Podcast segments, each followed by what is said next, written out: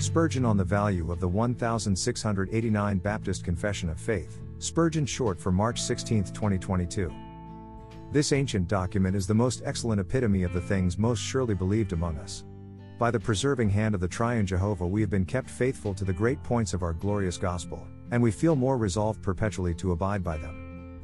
This little volume is not issued as an authoritative rule, or code of faith, whereby ye are to be fettered, but as an assistance to you in controversy, a confirmation in faith, and the means of edification and righteousness.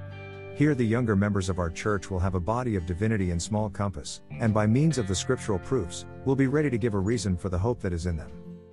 Be not ashamed of your faith, remember it is the ancient gospel of martyrs, confessors, reformers, and saints.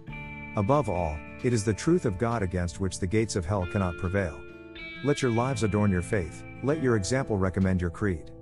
Above all, live in Christ Jesus, and walk in Him, giving credence to no teaching but that which is manifestly approved of Him, and owned by the Holy Spirit. Cleave fast to the Word of God, which is here mapped out to you. Charles Haddon Spurgeon from an 1855 reprinting of the Baptist Confession.